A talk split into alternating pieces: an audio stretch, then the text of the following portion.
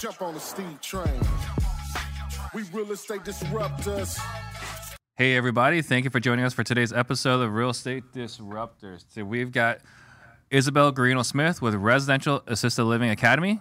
And Isabel is another operator in the Phoenix market. And we're going to talk about how to generate more revenue than a 50 unit apartment building with one single family home. Now, I am on a mission to create 100 millionaires, and the information on this podcast alone is enough to help you become a millionaire in the next five to seven years. If you'll take consistent action, you will become one. Now, one thing that we've been doing a lot of recently, uh, myself and some of my peers, is having private conversations, talking about how to navigate this market.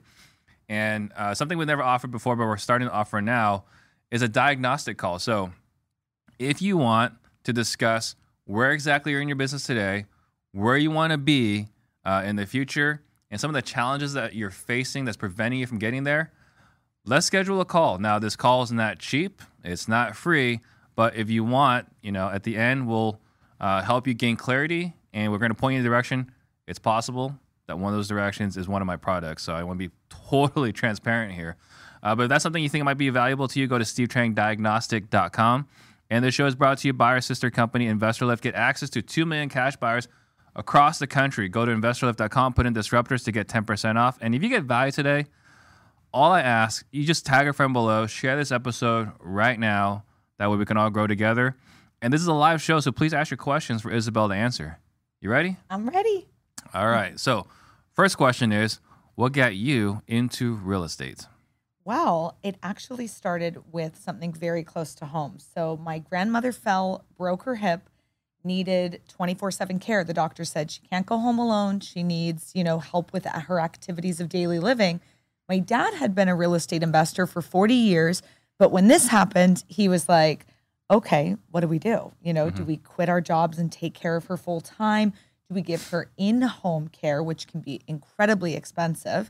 Or do we put her into a facility? And it just felt so icky, so wrong. Like, you know, many people face this and it's just like, oh, I, I, it's my beloved mom, my beloved grandmother, you know? Mm-hmm. So um, he kind of stumbled into residential assisted living. He found a home and realized really quick wait, I'm going to pay five grand a month for her to live there, or I could own this and be cash flowing 10 grand and she could live for free. Yeah. So he purchased his first one. I was a flight attendant at the time, actually. I had graduated college. So he looked into this, saw it was 5000 yeah, and instead of how most people, I imagine 99 plus percent or more, look at this as like, crap, I need to come with $5,000. yeah, He immediately saw opportunity. immediate opportunity. Okay. Yes. Combining his knowledge of real estate with saying, I have no idea what I'm doing in this field, but I'm going to leverage other people's knowledge and insight to make this happen. Right. um, purchased his first one, got into it. I saw what he was doing. I was a flight attendant making no money, but having a lot of fun, and started to slowly be like, Dad, why are you so happy? Why are you hanging out with old people? What's going on? Because I'd watched him be a real estate investor for 40 years, and mm. there's a lot of ups and downs in that, you know, tenants, toilets, drama, unpaid mm. rent. And he was super happy, seemingly had more money than ever. And it was like, what's going on? So I just started forcing my way into his office, mm-hmm. learning things, overhearing him. And then eventually I was like, hire me. I want to work for you. So I'm going to ask some personal questions here. Yeah. So, how long ago was this? This was about eight years ago. Eight years ago. Yeah. And about how old were you? I, I'm 31 now. So early 20s. Okay. And I'm asking this question because one of the things that happens, uh, and I'm I'm guilty of this as well, right? Like, Yeah. I'm an entrepreneur. I love what I'm doing, and I, I I'm hopeful but not requiring my kids get involved in the business. Yes. So prior to this, Yeah. Was your dad trying to drag you into the real estate business? Never. He never tried to drag you into it. Never. He was Okay. very much make your own path, do what makes you happy, choose what's for you. Okay. So then it was just curiosity. Yeah. You're like, wait a minute. Yeah. Something's different with dad. A hundred percent. So I've met your dad. Yes. And he seems like a very jovial person. Yeah. Very happy. Yes. So he was not always as happy.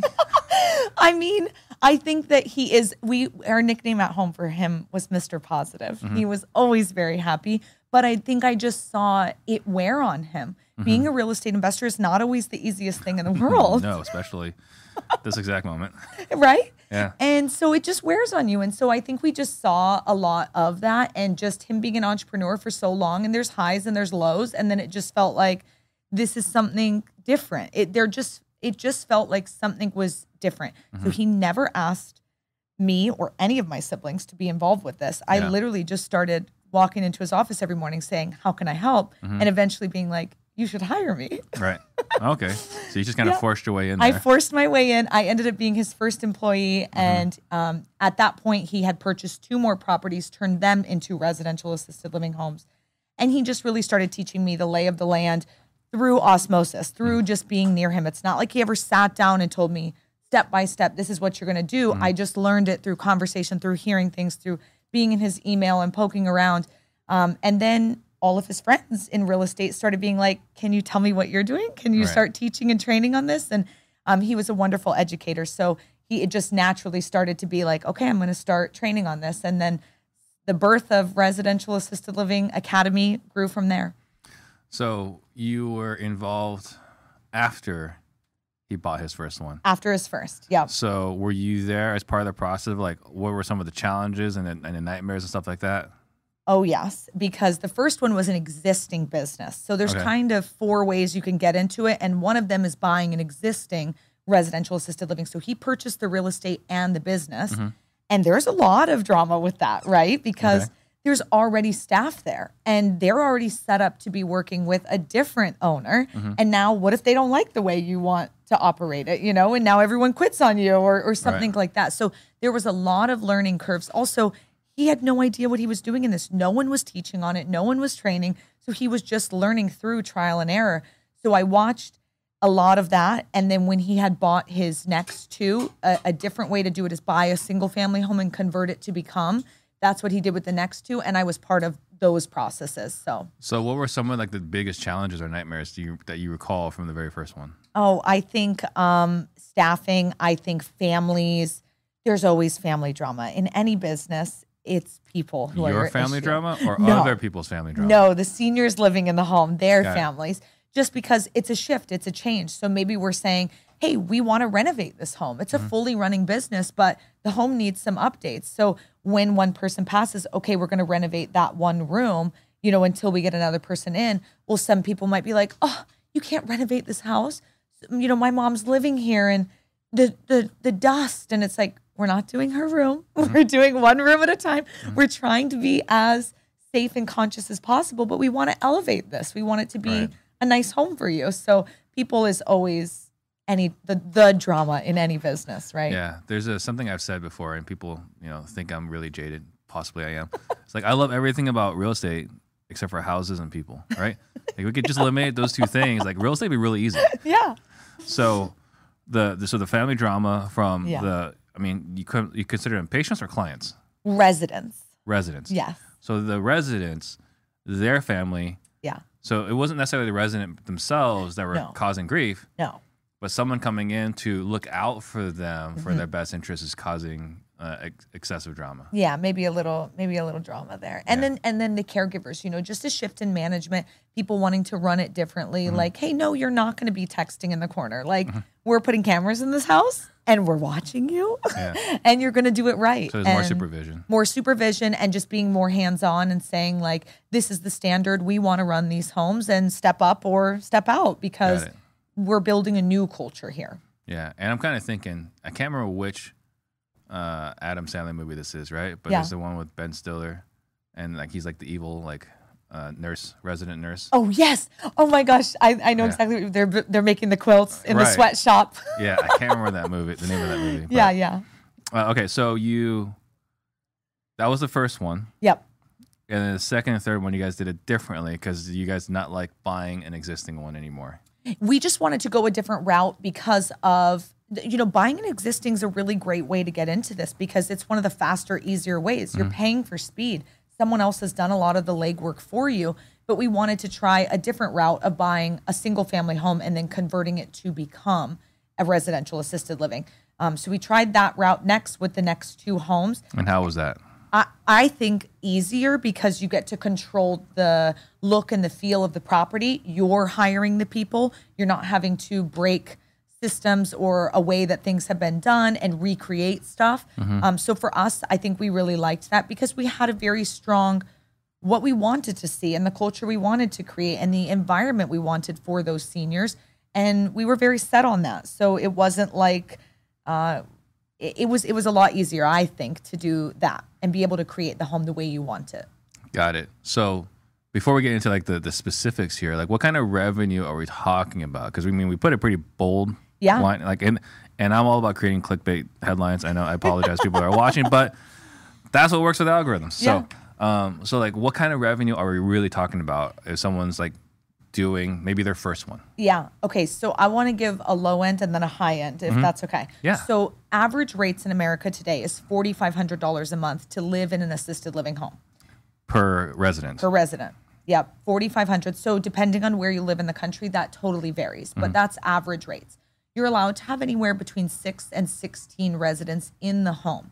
So when I say single family, a lot of people think a three bed, two bath. Right. Yes, that's a single family, but also a seven bed, five bath is also a single family. So we have to think differently when I'm saying that word, right? Right. So in Arizona, we're allowed to have 10 residents in a home. So our homes, other than the one we purchased, but the other two, they didn't start that way. We had to convert them to become 10 bedroom, 10 bath Yeah. homes. Um, but in that case, 4,500 times 10 seniors, 45,000 coming in gross. You said 10 bedrooms, 10 baths, so they all have their own bathrooms. uh, one of the homes has nine bathrooms and one has 10. So Wow. yes. Okay. the more private private you can do, the more you can get Oh, per a premium. Yeah. Got yeah. it. So um so yeah, so 45 coming in. Your expenses are pretty high because this is 24/7 for these senior medication Mm. management, 3 meals a day, 24/7 caregivers on staff, you know, activities, food, cable, internet, everything. So let's call it Because each one has like their own TV and their own cable. yeah. Yeah. Oh yeah, the, we're like we're giving them everything and anything that they want. They're paying a heavy fee to live in the home. They should really be living out their golden years in the best way possible. Um, so let's say thirty grand in expenses, and then your debt service or mortgage maybe five thousand. Right? In most parts of the country, you can still get a pretty nice home for five grand a month. That's giving you ten thousand dollars on that home every single month. Take home as the owner. That's after you've paid all your expenses, everything. Including the caregivers, Correct. the utilities. Yep. So we're talking net. even even vacancies, everything baked into that. Yeah, net. So that's kind of your average home. In certain states, Texas, uh, Ohio, Illinois, you're allowed to have 16 residents in a home. And what we teach in our training is to never do average, do above average. So if 4,500 is the average, we have plenty of students all across the country who are getting six, seven, eight thousand dollars a month per resident because their homes are very luxurious. Is that covered by the family or by the uh, medical, by the government? Like that's a lot, that's a significant sum. It is typically private pay. It's almost always the seniors using their cash, their IRAs. They sold their home and are using those funds, or their adult children are paying for it, um, which is also something to consider because a lot of people are not prepared for this. The silver tsunami's coming, the baby boomers are coming, and if you don't have a plan for your loved one, that's pretty scary. Like you got to figure this out. Um, so let's say there it's a 16 or, or a 15 bedroom home for easy math, 7,000 times 15, that's 105,000 coming in gross. But our expenses are going to go up. Maybe they're not 30, maybe they're 50 Yeah, it's not this. proportionally going up. It's It's it- going it- it's, it's going gonna- up, but not by the same ratios. Correct, because this is a luxury home. Also, there's five more residents. So we Mm-hmm. need to think of more food, more care, more everything, really. So 105 minus 50, and let's say the debt service, this is a 15 bedroom home. Let's say it's 15 grand a month. That's still leaving you with $40,000 take Yeah. home. So when we say one of these beats a 50 unit apartment, that's what I mean because each apartment you're maybe getting, you know, a couple hundred bucks, maybe a thousand bucks, but that's not always the take home, right? Mm-hmm. That's gross. Exactly. Yeah. So it definitely beats it. We have a guy in Jersey who those are exactly his numbers. He's got 15 residents, seven grand a month. He brings in 40 grand a month. Pretty cool. So this is a different model than, for example, maybe going to buy a franchise. Yeah. I was uh, I heard I was talking to one of my agents yesterday. One of the clients, you know, they have a, a Mexican fast food chain, Yeah. and they make 40, 50 grand a month. I was like, wow, that's a lot of money for just like, uh, you know, burritos and stuff. But you It know, must be good burritos. I wouldn't go that far. It's a high volume business. Um, but this is just a different direction if you wanted to like. I mean, you can't do a Starbucks, but if you were to do, I think like maybe Coffee Bean, you can franchise, right? Yeah. This would be like a fran- buying a franchise. Uh, is there a lot of owner involvement in these, or is this like, like, if you buy like a 7-Eleven franchise, Yeah. you're pretty involved, Yeah. right? Is this a situation where you're buying like a convenience store franchise, or this is a situation where you're buying, you're an owner but not an operator? Okay, so we set it up that you own and operate the real estate and the business, mm-hmm. but you're still hiring a licensed administrator, which in real estate world we'll call that the property manager. It's a medical license that they have through the state, so they can care for the residents, they can do intake with the residents, but typically they're doing like, you know, touring with the families. They might be in charge of filling the beds, the marketing hiring and firing caregivers, payroll, all sorts of different stuff. They're your hands on go to person. So, how we teach and train and how we run this is one phone call a week with that person. Of course, they can call in emergencies, Oh yeah, but one set phone call a week. And then I try to only visit the homes like every other month. Mm-hmm. I don't want to be hands on, I don't want to be working there. There are plenty of people who do this hands on, and you absolutely can but you also don't have to. And that's Got how it. I like to teach to set it up as more of a pactive, right? Passive and active, but a little that. bit. I don't want to say it's completely passive because it's not, you know. yeah. Well, it's just like having a r- rental. Yeah. It's passive, but is it? But is it Yeah. exactly? Got it. Okay, so then uh, let's say, I mean, we're in the same market. I think uh, you're in Gilbert, right? Yeah. Right. I'm in Chandler. So, Yeah. Uh, you know, I, I, call you. I was like, hey, you know what? I'm sold. Let's do this. Yep. Uh, I guess the first question is before I get into all the other questions. If we're talking this kind of cash flow, Yeah. you don't have to buy the house at a discount. Nope. Right? Like really, you can just pick off any house off the MLS as long as it Pretty hits the checks the boxes. Correct. Okay. All right. So I'm sold. I'm ready to go. What's the first thing I do? Well, as far as location for that home, Mm-hmm. that's going to be your biggest thing to look for. And when I say location, the big thing I mean is the demographics. Mm-hmm. So we want to be where the 50 to 70 year olds who are upper middle class who make twice the median income. So like around here, Scottsdale or Paradise Valley. Uh huh. That's pretty much where you want to be located because that's the daughter Judy, right? Mm. The adult child who's paying for mom or dad to live in your home. And she does not want to drive 45 minutes to Glendale just because it's cheaper. Yeah. She doesn't. She wants it five minutes on her way home from work or the kids or whatever. So location is like the number one thing. That's an interesting thing, right? Because like not a, lot, not a lot of people think about that, right? They think about the numbers, specific and this and that, but like, yeah, like they want to be able to visit mom Yep. when it's convenient. Yep. It's not like uh, how do I put it? It's not like um, necessarily a planned thing, Yes. right? Or at least if it's in state, out of state, of course you have to plan. But in state, it's like, yeah, you know, I just want to be able to stop by and say hi to mom. 100%. Okay. And so I think when you're looking for the property, demographics is key. You want to make sure that there's density in the area. Like, is there going to be growth opportunity here? I always tell people if a new big box, right, a Brookdale, Sunrise, Atrium just got built in your market, bingo. You want your home. Are right those the names of like residential assisted living areas? Uh, big Retirement. facilities? Yeah. Yeah. like those like commercial ones. You know, Yeah. hundreds of beds. Yeah. Okay. You don't know a Brookdale? You've driven by them a thousand times. You live in Arizona. I believe if I if I'm being honest, I think I had to go to one of those Yeah. to get a seller to sign a contract. Yeah. I Oh, belie- oh, I believe that was the circumstance.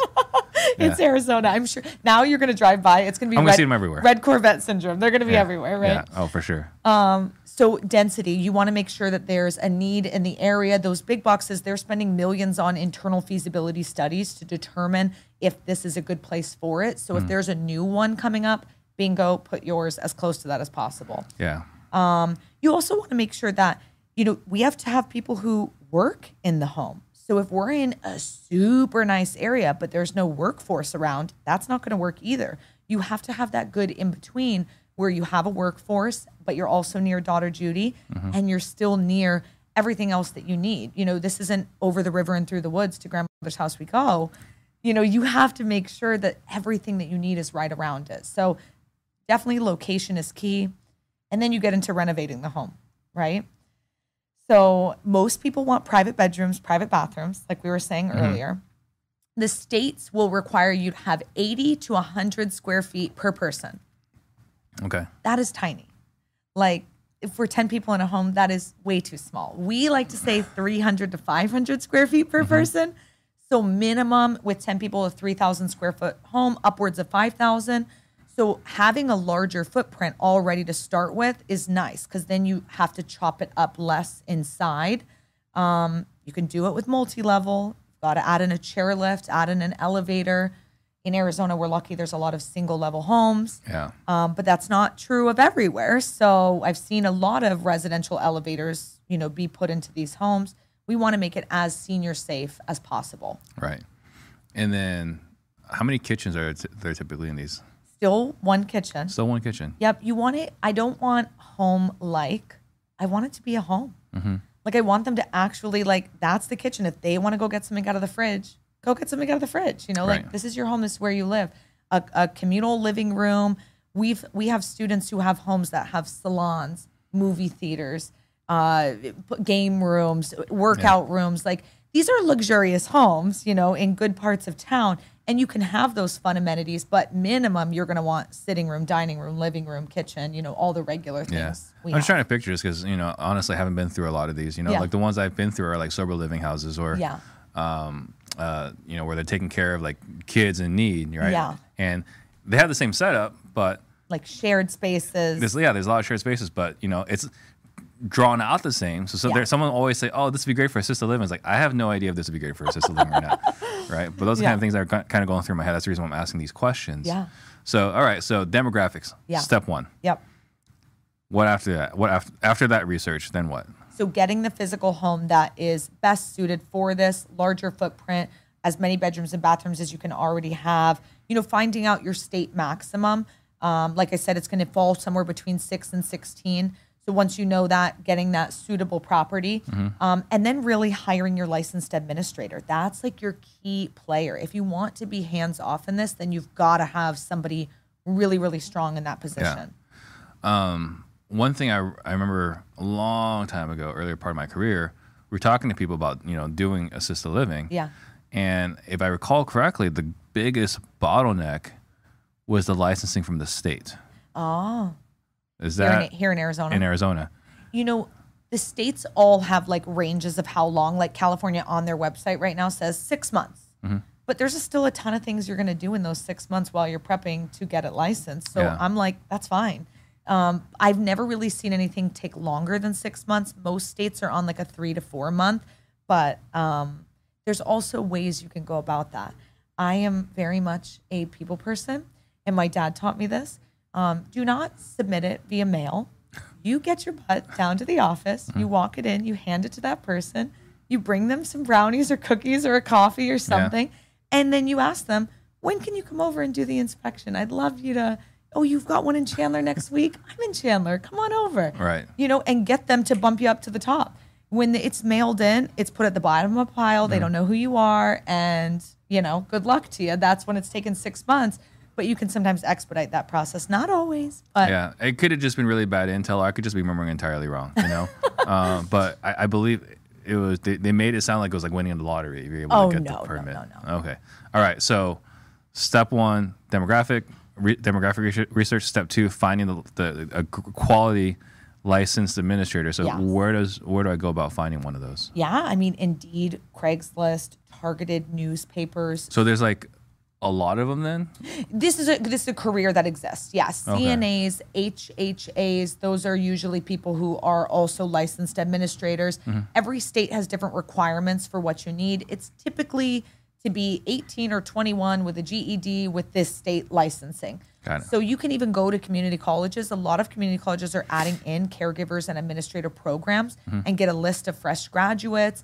Or this is a really tight knit industry. So talking to other people who are homeowners, operators, or placement agents, geriatric doctors, nurses, elder law attorneys, saying, who do you know who might be looking for a job? Really, word of mouth is a great way to find people Yeah. as well. One, I think, especially in Arizona, we're probably fortunate. Yeah. Because this is like the place for older Yes. people. One of two places.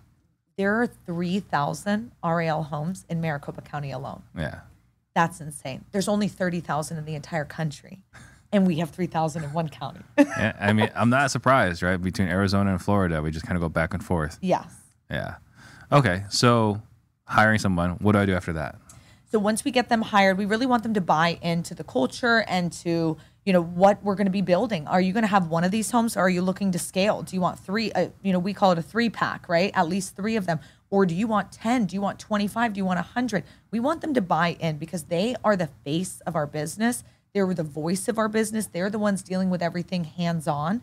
So once we get them, it's really getting them to buy in and be a part of that journey with us. Mm-hmm. So when we're hiring those caregivers, that they're hiring them to the standard that we want. Right. You know, that we're going through all of that culture and onboarding with them so that they can really take this and run with it. So three or ten. We're talking about three or ten houses, three or ten residents. houses. Okay. Yeah. So you're talking to the licensed administrator and asking them how many houses do you want to manage?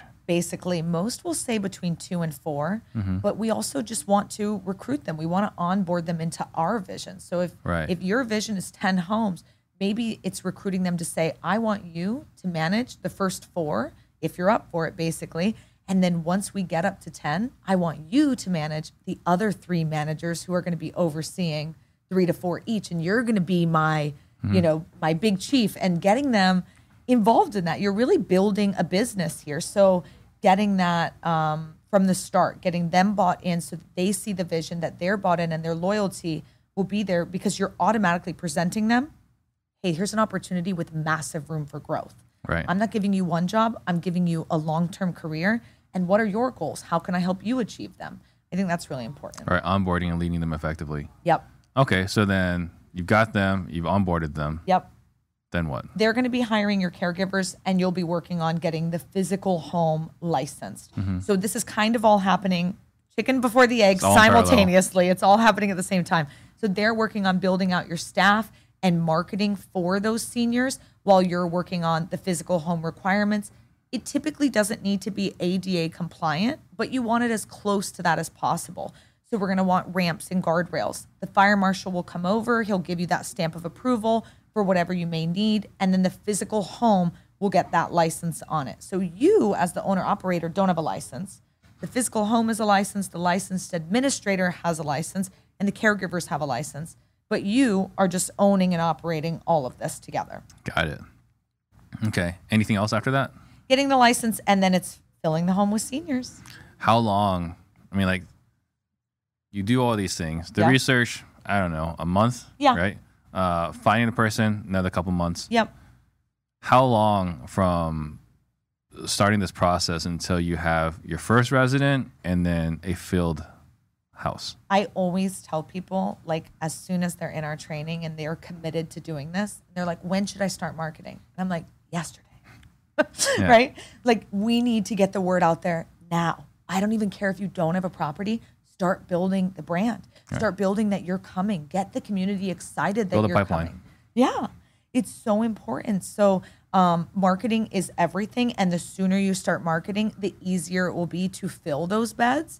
When you wait until opening day and say, okay, now I'm going to do an open house and fill it, you're going to have a tough time. It's going to be Yeah. a couple months. I do like to bake in at least six months to fill the home um, once you're up and running. But if you're doing your pre-marketing, you might have three people moving in day one, you know, Right. and and so that makes it a lot easier because getting that first resident is always the hardest. No one wants to be the first one to move in. That makes know? sense. Yeah. So then, how much would it cost? Right, I'm doing this on my Mm-hmm. own.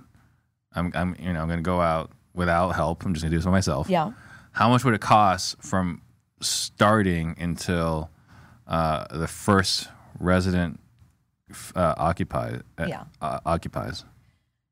It ranges, and I hate that answer. It depends, right? It, it- it's, I mean, But it I've. I've learned that it depends is probably a more honest answer than a specific answer. It is because, like, okay, so the four routes I said you could get started. We talked about buying an existing. When you're buying an existing, you need the capital to buy the home, buy the real estate, and then the time frame on that is probably three to six months for per, for for that purchase, right? Yeah. But you're up and running, cash flowing day one. If you're going to buy a single family home, that's the acquisition of the real estate, the renovation, building that business, and I always like to bake in at least two months of carrying costs because I want to give you time to get that business up and running. That could take you six months to a year, depending Yeah. on how much renovation needs to happen. The third way to get started is leasing a home for this. So you work with someone who's already owning the home, has already retrofit the home, and you're going to lease it from them. Now you just need money for to start that up, right? Whatever origination costs they want to include in that, but then your carrying costs because now it's it's time to go. You got to fill that those beds. Yeah. And then the fourth way is buying land and building custom from the ground up. So we have a lot of students who've done that. Really? Yeah, um, especially our contractor students, like in the Midwest and stuff, um, or states where you're allowed to have 16 residents. Because to get a, a, a single family home up Mm-hmm. Yeah. to 16 bed, 16 bath, It's a major remodel. it's you, you might basically as well you, you might as well you Yeah. might as well so a lot of our students like to do that when they're in states that where you can have 12 14 or 16 and they'll just buy land build custom from the ground up i've seen that take as little as a year and i've seen it take up to three years so it really ranges on Mm-hmm. time frame and then as well as cost but at least two months carrying costs i think is safe and comfortable if you're going to start that pre-marketing Got it. Okay.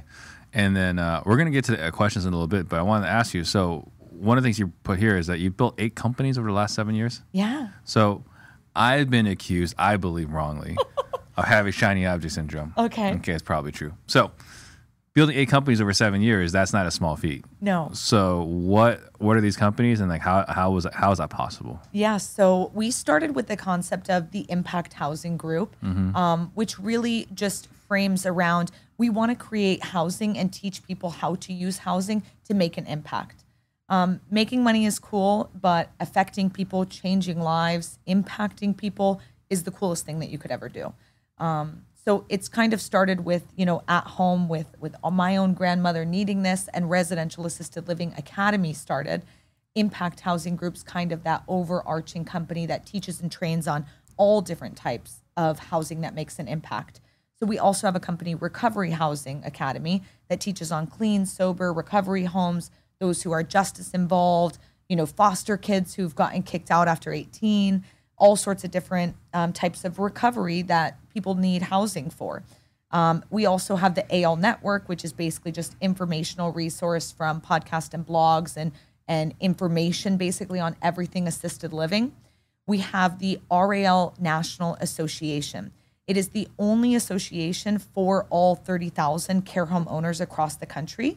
When we got into this industry, no one was there for us Yeah. you know the big boxes they run this and they have a lot more money and power than all of these small care homeowners do. And we were like we need to create something to represent these people give them a voice in the industry. So we have a team of lawyers who's there to help oh, people wow. yeah and and really fight for our rights as mm-hmm. small care home owners. So we represent all 30,000 of the 16 and under beds across our country today um, the national uh, convention, which just happened last weekend, is our large annual convention for all of those care home owners, where we're bringing them together, celebrating them, and really just honoring the journey that they have. I'm trying to think of what else.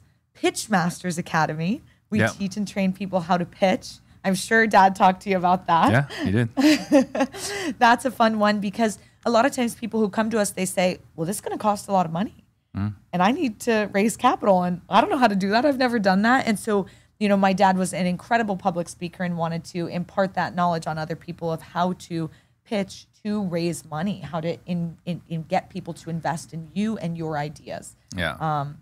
so yeah that's that's all the companies that are coming to my head right now but yeah, that's incredible. So, uh, and then you were the integrator for all these.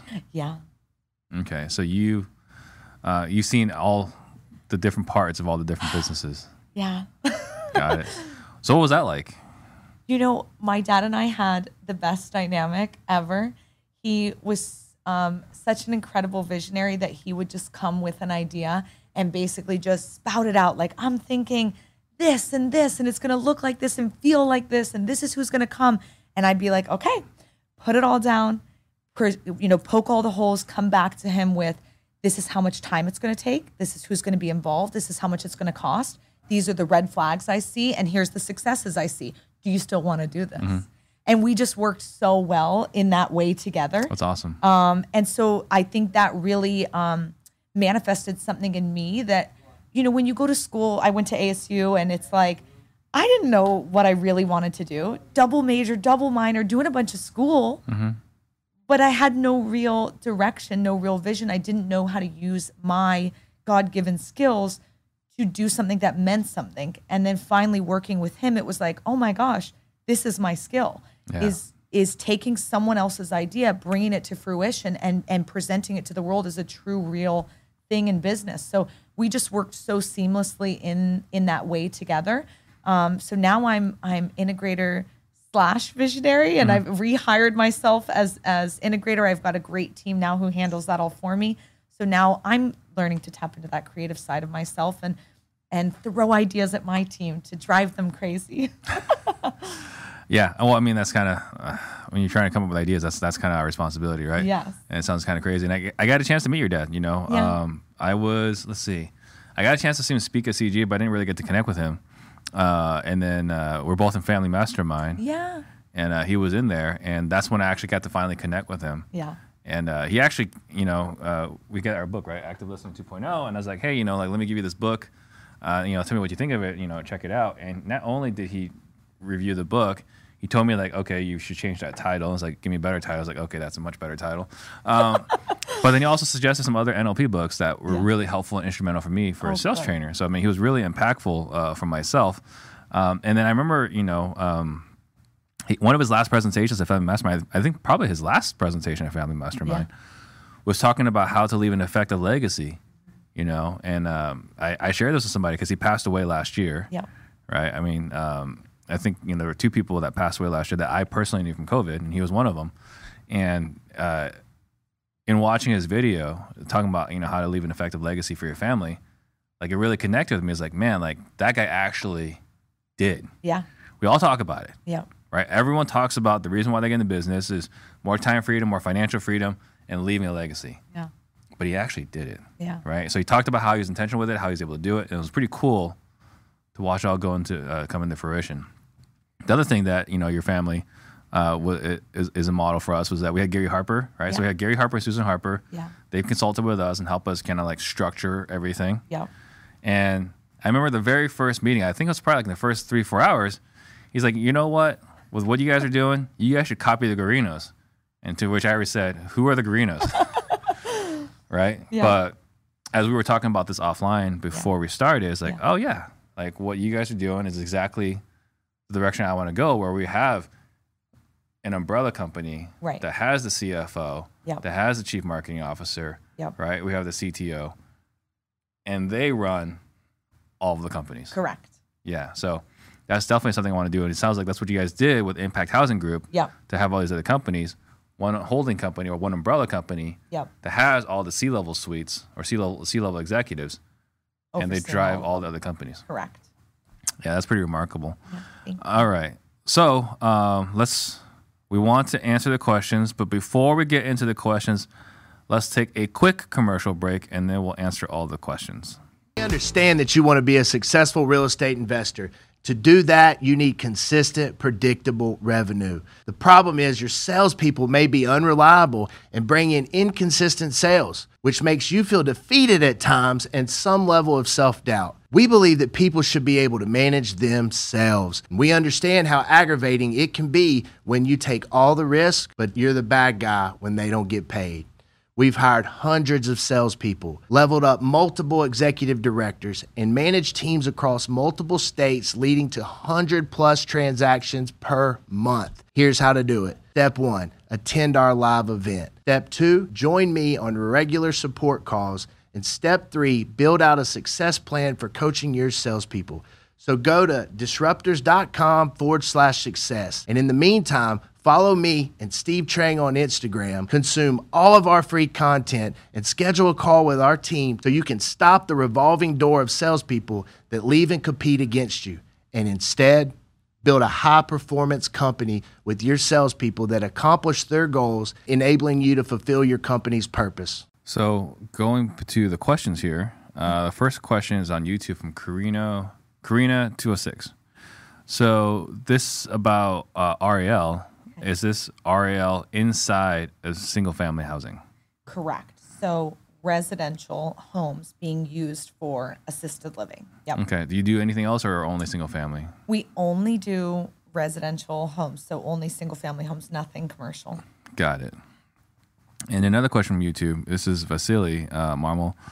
Would Sacramento be a great fit for this type of opportunity? Potentially in the more suburban areas of Sacramento, I know the cost of living is insanely expensive out there. Um, but there is a lot of daughter Judy's out there, a lot of 50 to 70 year olds, upper middle class, um, and there's a lot of need. So definitely, we do have a lot of Northern California students, and you can make it happen. In California, unfortunately, you're limited to six residents in a home. It is one of the lower states, but the cost of real estate is expensive in California. So getting a five bed, four bath, that's doable. Mm-hmm. You know, here in Arizona, you're not going to find a 10 bed, 10 bath. You're going to have to create something. Over there, you're not going to have to do nearly as much renovation. It might just be adding more, you know, ramps and guardrails and making it senior safe instead of this massive addition. So that helps combat the cost of expensive real estate. Um, with it being capped at six, can Yeah. you charge more in California? Exactly. The rates in California, pretty much at the state rate, uh, average, right, is about $5,300 per month. And again, we focus on only above average. So most of my California people are getting seven, eight, even upwards of nine grand a month per resident. Yeah. So you can't get as many doors or many rooms, but you can still get probably so, close to comparable cash flow. Correct. Also, the fact that um, we also teach on memory care because you're going to deal with it no matter what, right? I forgot where my keys were this morning. Like we all have memory care issues. Um, when someone needs memory care, it's an additional thousand to fifteen hundred dollars more per month that each resident's paying because the level of licensing is a little higher. The physical requirements on the home are a little bit more, um, and the caregivers have even a higher level of licensing. So, if you live in a state where you can only have six, seven, or eight residents, I always do recommend doing memory care. Got it. Um, you know, I forgot earlier. Um, you know, we're talking about getting started. So buying the house and everything else, like all in, like let's say I'm doing this in um, Scottsdale, Yeah. right? Uh, I have to buy because this investment. I'm going to put twenty percent down typically. It depends because you could use someone else's money. You Right. JV partner for this. You could do 25% down. You could buy the house outright. There's so many different ways. But yeah, let's just say you did So because it's, it's investment, I'm going to have to put something. put more down. Yep. And then out of pocket for everything else, we're talking not a lot of overhead, right? For everything else, except No. for except for the marketing and your uh, licensed administrator. and you're carrying costs. So just like costs. having at least, if we're saying it's going to cost 30 grand a month to do this, then I would want to have like at least 60 or 70 just in cushion money for those first couple months as we're not 100% full yet. Okay, because the expenses don't change, Correct. just the revenue. Correct. Because I it. might still be paying for that staff and paying for that cable and utilities and whatever, you know. Yeah, got it. Okay. Um, so then, next question here from Jennifer Hudson. on Jennifer Hudson. Yeah. Do you have a favorite professional association for this industry? Professional Association. I'm guessing probably the one that you've mentioned earlier. Yeah, I would say RAL National Association. So um, I think in the show notes they'll have like a bunch of links, but ralna.org, ralna.org is the association for all 30,000 of these care home owners. It's the only one that exists. So that is my favorite. yeah, well, that makes total sense. And I mean, you're competing against like the giant organization, so you do need to band together. oh yeah, we got it. we got to come together as a team. So Yeah. it's important. Um, then they have so they have an association. Yeah, so I think that's the same thing, right? That's your association. Yeah. Uh, next question from Vasily is: Can you do this in a gated community? More than likely, yes. So I will say this an HOA may have rules that, hey, no businesses in this neighborhood, right? First of all, if there's an HOA and then there's a neighborhood right next door without an HOA, pick the neighborhood without the HOA, right? I don't know why people choose problems. but if you have to choose an HOA neighborhood, that is all that exists in your area, then it is what it is. First note, not all HOAs are created equal. Some cost $11 a month and some cost hundreds of dollars a month. Mm-hmm. So there's always different rules. Read those rules, know the codes and covenants, but also note this. The Federal Fair Housing Act is a federal law that says it's discriminatory against disabled persons to not allow them to have housing. So that is a federal law. It trumps any city, state, angry neighbor, HOA, county, you name it, we win. So, um, and we've used it time and time again with that legal power through the National Association. I'm not saying they're not going to fight you. They might fight you tooth and nail, but they're going to lose because it's federal law and they need to make reasonable accommodations. Also, more than likely, the guy who's running the HOA or gal who's running the HOA is usually a realtor, a broker, an accountant, someone who works from home. So, oh, we can't have my business, but you can have your business? I don't think so. Right. we have a lot of fun in those HOA meetings, making sure that if we're going to get shut down, so is everyone else in this neighborhood, right? So you're coming in guns blazing. Guns blazing, baby. I love it. And it's a good point, right? Yeah. Like, yeah, okay, yeah, you know, I, I get it. We won't run any businesses here, so All of you y'all too. Yeah. Uh, all right, and then and and, and that's a good question because the gated community, I don't jump to HOA. I just jump into like you know, Nice. Why does gated matter? But yeah, HOA, um, it's um, I always consider the the the very extremely uh, fascist organization. Yeah. Um, and I when I used to do foreclosures, I used to list properties for you know Bank of America, Chase, Wells Fargo, whatever. HOAs were constantly the bane of my existence. You know Oh, Yeah. and they always acted like they ran the show. It's Yeah. like, buddy, like you just you just work in HOA. Like it's just You just volunteered for this. yeah, just just calm down a little bit there. Um, Dexter says, yeah, it's like the universe is telling me something. She's he- he's been uh, watching you and your dad for the last six months. Oh, thanks for watching. Yeah. Uh, so Mr. Smartbucks. So goes back to my question earlier. How many bathrooms are needed per uh, resident? Yeah, so your state will have very bare minimum requirements. Um, most states will say, like, for every six people, one bathroom. Ay, ay, ay, that is not good. So, definitely as many private as you can, as many private bathrooms as you can.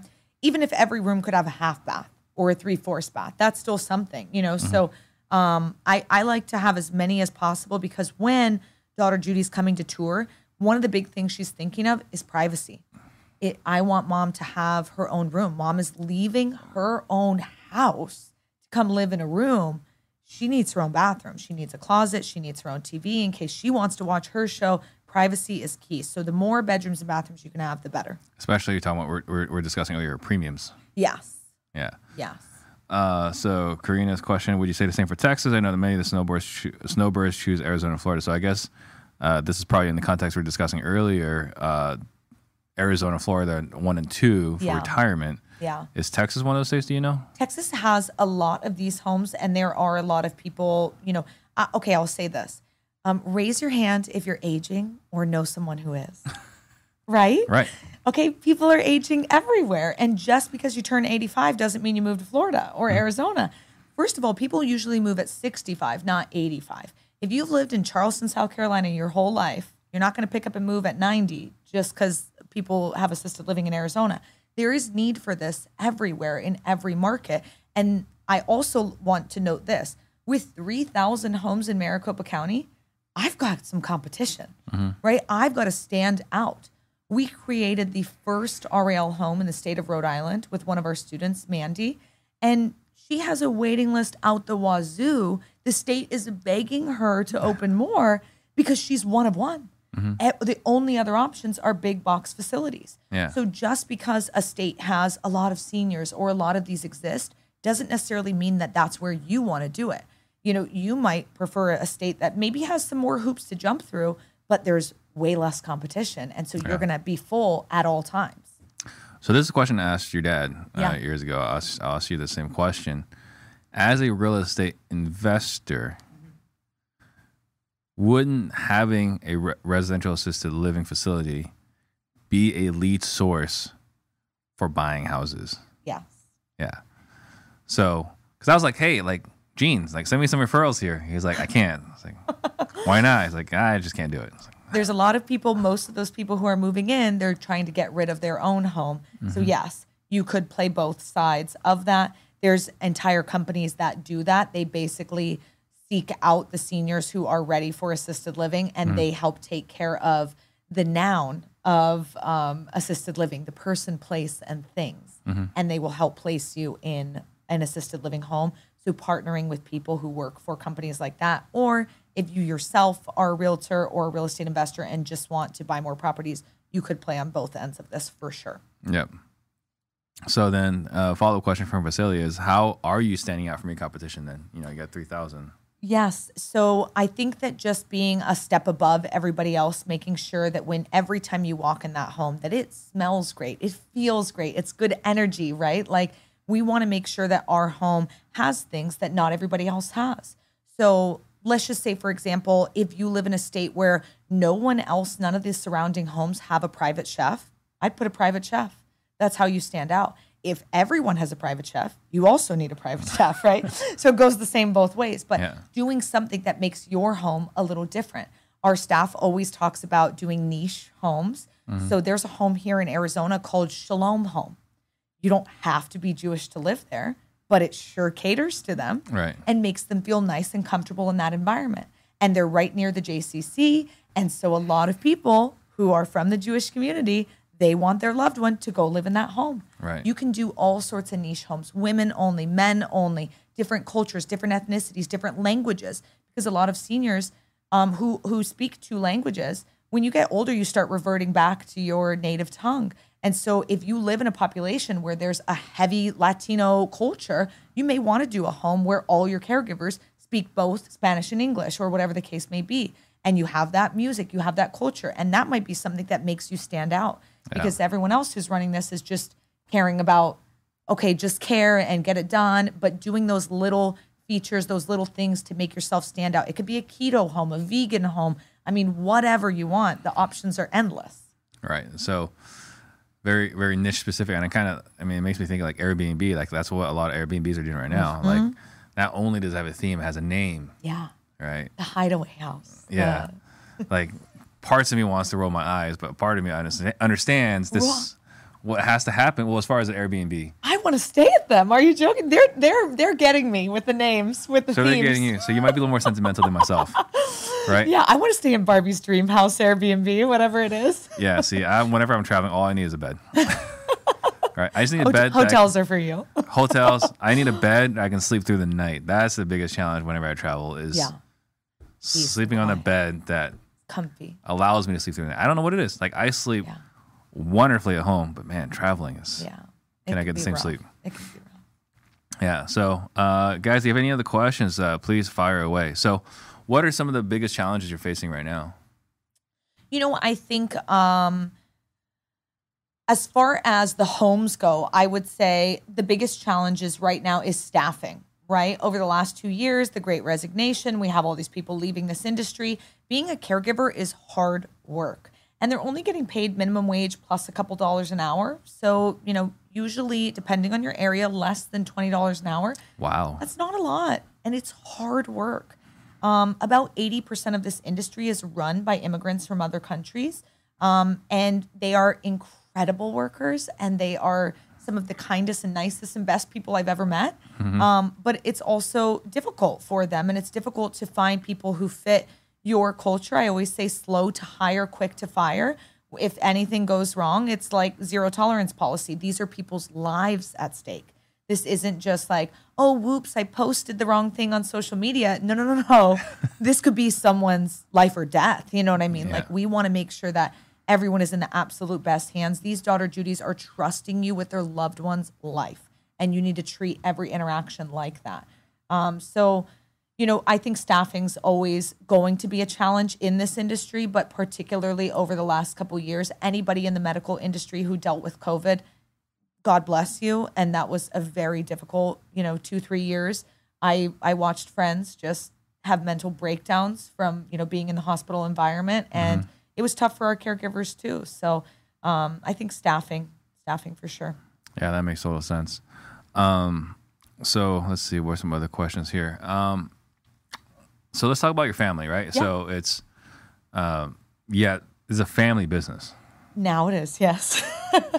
So talk about that. Talk Yeah. about what it's like working with a family, working Yeah. with your family. Yes, so I pushed my way in as I shared in the beginning, and and really became my dad's first hire, his first, uh, you know, employee. And then um, one of my brothers, he was a realtor and he asked my dad like hey what can i do to help you in this how can i use my skills to help you with this. So he started um, buying and selling rals um, because the transaction's a little bit different than just your typical you know regular rental or single family home.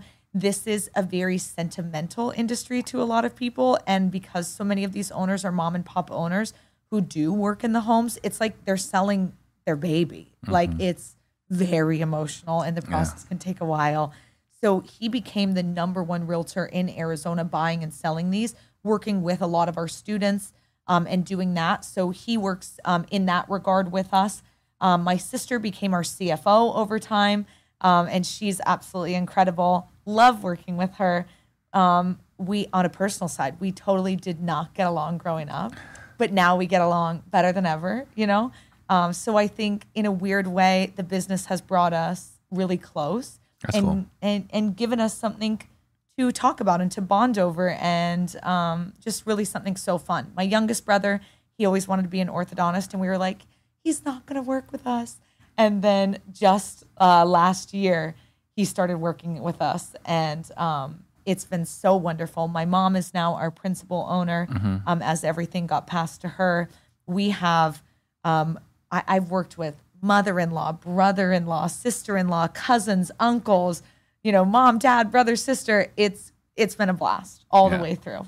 Can't be easy all the time though. Can't be easy all the time. I think that the biggest thing is having everything laid out, contracts, right?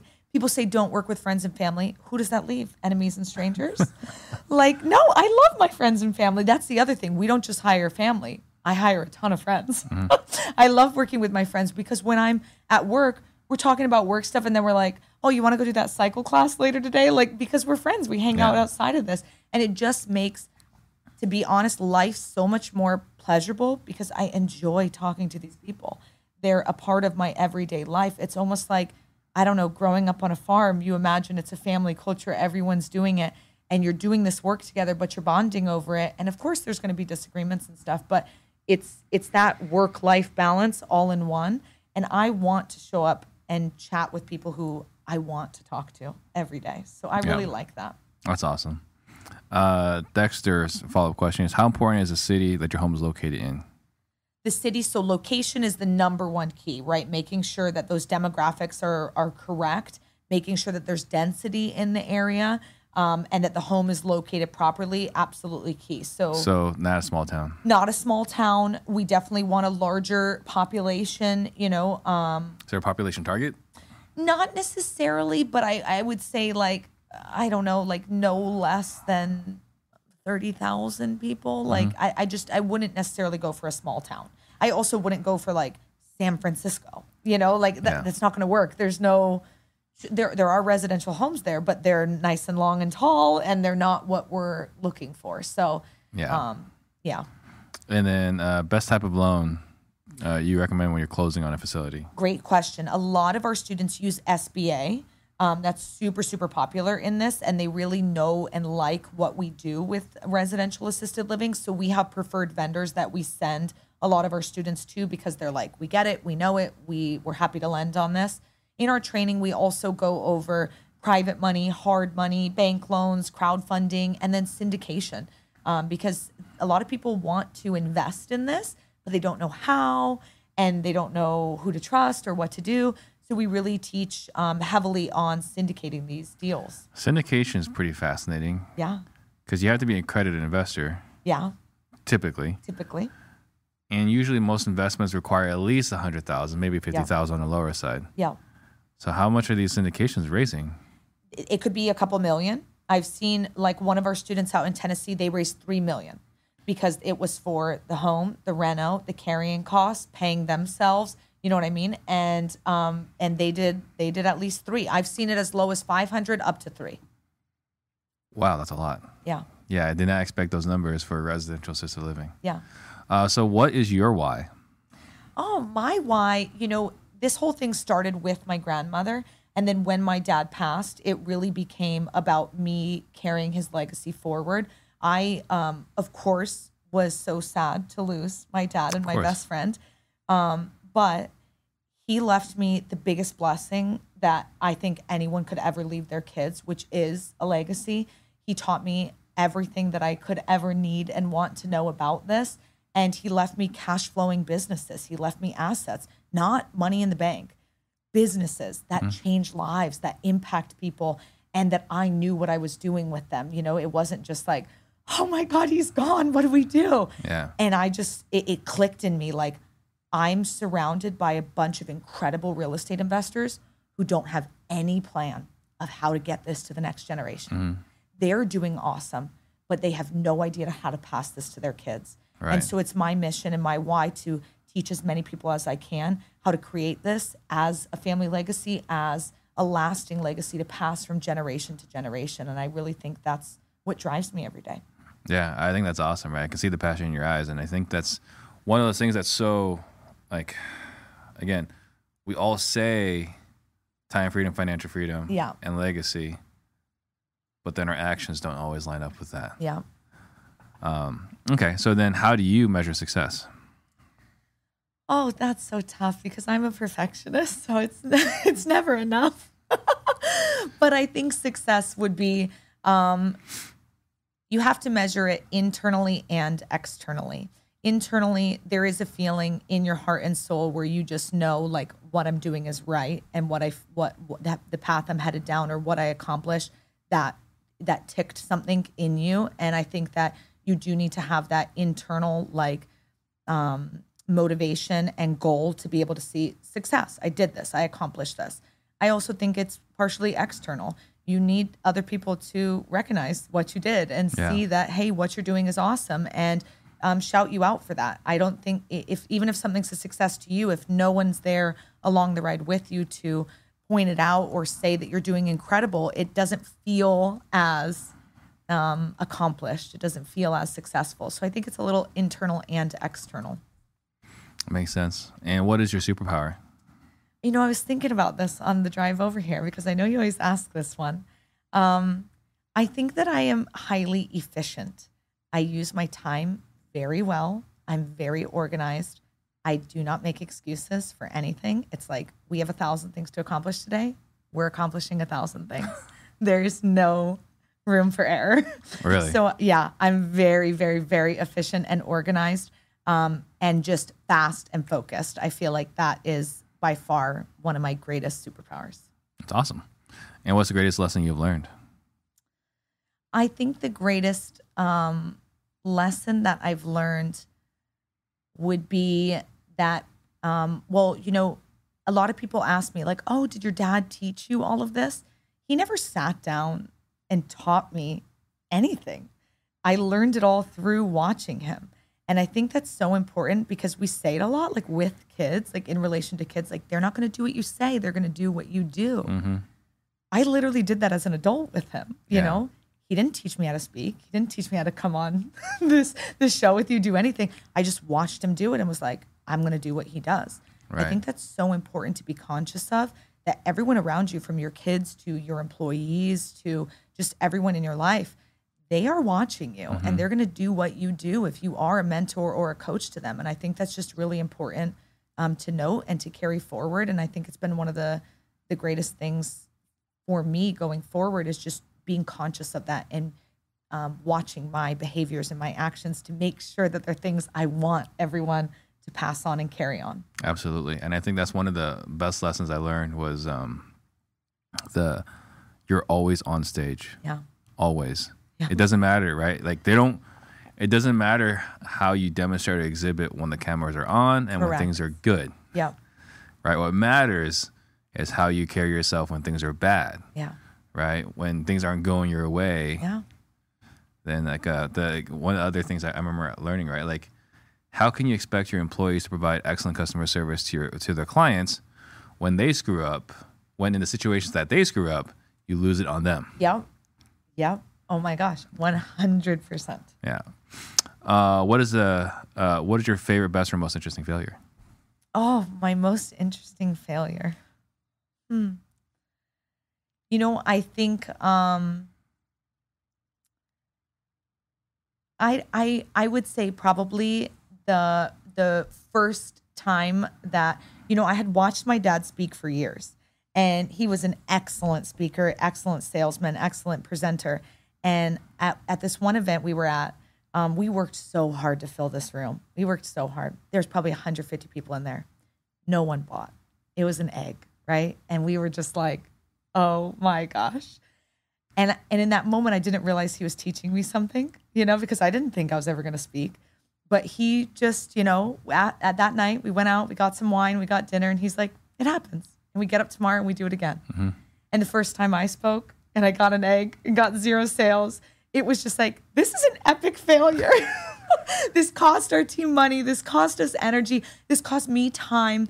And I think it was just so like, I can sit here and pout and complain and cry and be sad and be in this moment, or I can say, let's get up and do it again. Yeah. And again, I didn't know that I was learning a lesson in that, but that failure really just taught me like, sometimes it doesn't work out and it's Yeah. okay. You Yeah. get up and keep moving. You gotta have short term memory. Short term memory. um, and then let's see, we got a couple other questions here. Uh, have you looked into childcare or adoption homes? I do really want to do. Um, I've never done like um, daycare, right, for for children. I think they're talking about children. Um, I've never done that, but I really do in Impact Housing Group. One of the types of homes that we really want to teach and train on once we crack the code for it. I don't do anything that we don't also do, um, but is home for developmentally disabled adults. So those with autism, you know, who are older and when their parents pass on, who's going to take care of them? I think that's a really, really important thing. So I don't know that I'll do daycare, but I do think we will get into that industry probably in the coming years. Big need there. Yeah, and it's kind of funny because that was the next question. Oh, yeah. Yeah, do you have homes for those with disabilities who are no longer with family? Yeah, it's a big need. And a lot of people come to our training and say, I want to come learn everything I can to try to apply it in that way. And I always tell them, it's not exact, but take what you can. And if you crack the code, come and tell me and, and Yeah. we'll do it. Um, but big, big need there. Um, and, and I really want to be able to help in that in that way. Yeah. Um, and last question from me is what book have you gifted more than any other? The number one book actually that I gift, it's not a self promo book, it's a real book that I'm obsessed with, is called The 5 a.m. Club. Have you read it? I haven't read it. I'm familiar with it. Yeah. Um, because the guy has a 5 a.m. call every day, right? I think so. Yeah. So great book, and it's basically just uh, it's kind of like I don't know if it's fictional or nonfiction, but it feels fictional. It's like story storytelling. it's like you a know? fable. Yeah.